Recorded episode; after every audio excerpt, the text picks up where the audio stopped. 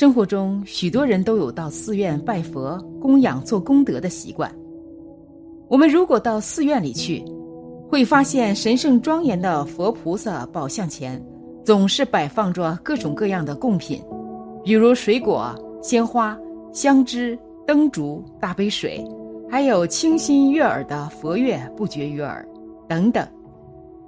无论做何种供养，全在于供养者发心。只要用心真诚，皆功不唐捐。但是我们要明白的是，佛前做供养不是作秀，不是装样子，不是做表面功德。我们也不要以世俗功利之心礼佛，不要将其视为与佛菩萨的交易或贿赂。佛菩萨什么都不缺，你供养什么，佛菩萨都不会食用。不要觉得自己供养了佛。佛菩萨就会对你有偏私，这是愚痴，也是妄想。佛菩萨是一切众生平等，无二无分别，不会因你供养的多寡而区别对待。所以民间所认为的那些烧高香、抢头香的行为是非常愚蠢无知的。佛前所供物品也不是随便什么都可以的，它应该是对大众修行有益的。我们都知道。我们所供的东西再多再好，佛菩萨也不会用的，因为眼前的只不过是佛前，而真正的佛、真正的善在我们心中。我们做供养最关键的是要用心，如果走形式，只是为了供佛而供佛，那是没有多大收益的。布施是为了培养大众的利他无我慈悲心，看似是供养佛菩萨。其实是在为自己修福。佛门里的种种供养方式，都是一种善巧方便法，都有着深刻的法意，是为了更好利益大众熏修。比如佛前供水果，水果就有着很重要的寓意。今天就来带大家走进佛门供养中的果供养。佛前供水果，是佛门最基本的一种供养形式。佛前供养。只是表达对三宝的恭敬与感恩，是一种真诚的发心。同时，佛前所供物品也代表着一定的法义，可以间接的利益大众。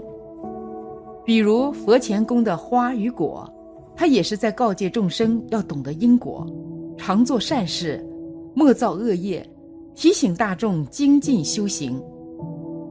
那么，上供最好的五种水果是什么？给菩萨上供水果的禁忌有哪些？接下来，我们一起来看看莲花仙子的分析吧。上供最好的五种水果：菠萝。菠萝的外皮是一节一节的，有着节节升高的寓意，在供奉时左右各摆上一个，也颇显得恭敬。所以，菠萝也是很适合供奉的水果。苹果。苹果的营养价值很高，味道也很可口，深受大多人的喜爱。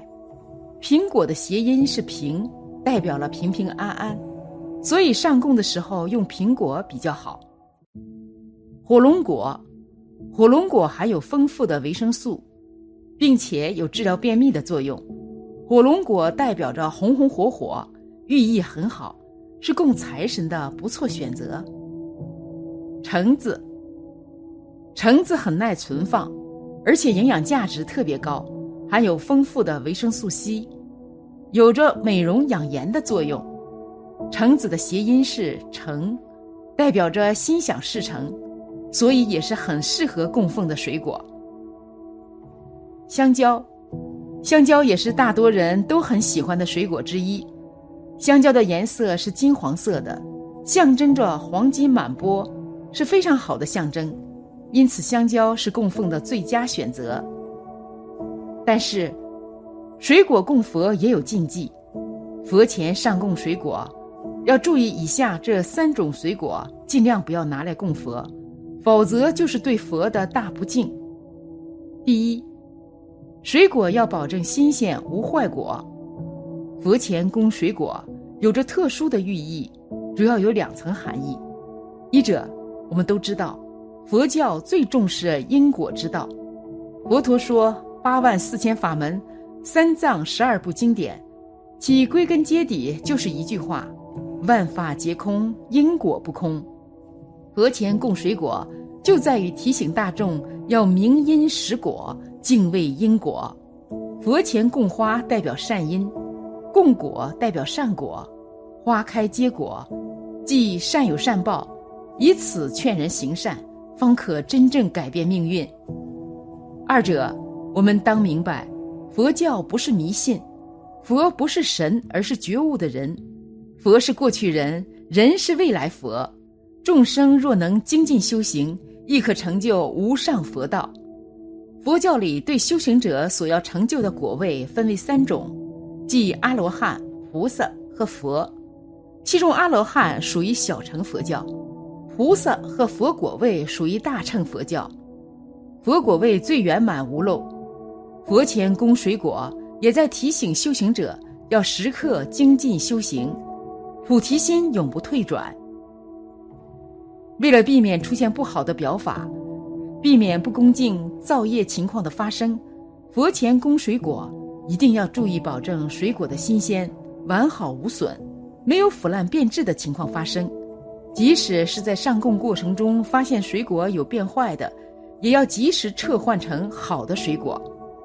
我们在佛前所供的水果，质量要有保证，因为它所代表的是我们虔诚的恭敬心。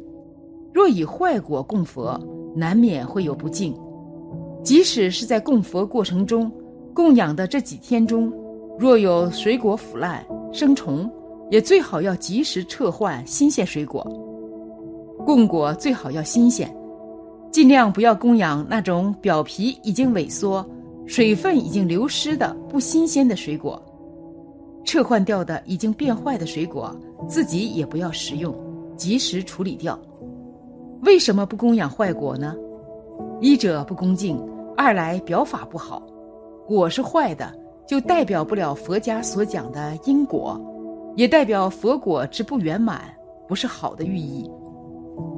第二，水果上供前一定要清洗干净，就像佛前供水一样，我们供佛供养的也是我们的一份清净心。既然有恭敬心，就像做好每一件事，不要应付粗制滥造。有些人做事很不讲究，买来的水果该清洗的不清洗，带有泥垢就供佛；该清理的不清理，带着杂叶直接上供等等，这些行为都是不如法的。清洗任何物品，就像清洗我们内心的污垢一样，洗去尘埃，净化内心。清洗后的水果清香洁净，令人见之心生法喜，增上善缘。